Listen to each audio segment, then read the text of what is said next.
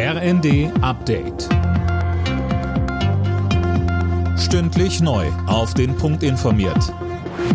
Ich bin Silas Quiring. Guten Abend.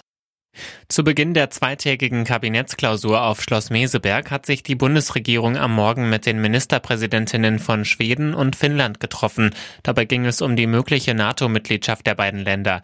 Bundeskanzler Scholz sagte, Wenn sich diese beiden Länder entscheiden sollten, dass sie zur NATO-Allianz dazugehören wollen, dann können sie auf unsere Unterstützung rechnen.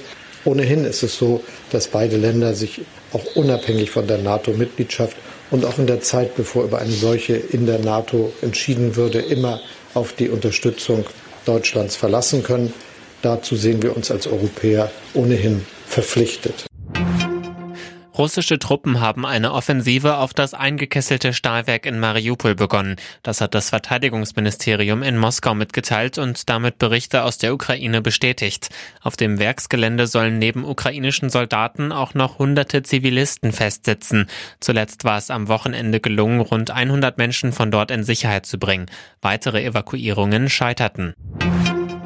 Bei jungen Leuten wächst die Angst. Grund ist der Ukraine-Krieg. Das zeigt die heute vorgestellte Studie Jugend in Deutschland. Philipp Rössler mit den Einzelheiten. Zwei Drittel der befragten Jugendlichen machen sich inzwischen Sorgen vor einem Krieg in Europa. Mehr als vor dem Klimawandel. Das bisherige Sicherheitsgefühl der jungen Leute sei zerstört, heißt es in der Studie. Auch die hohe Inflation und eine Spaltung der Gesellschaft stehen bei den Ängsten weit oben. Trotzdem, die Grundstimmung ist positiv. Die meisten Befragten erwarten für sich persönlich eine gute Zukunft.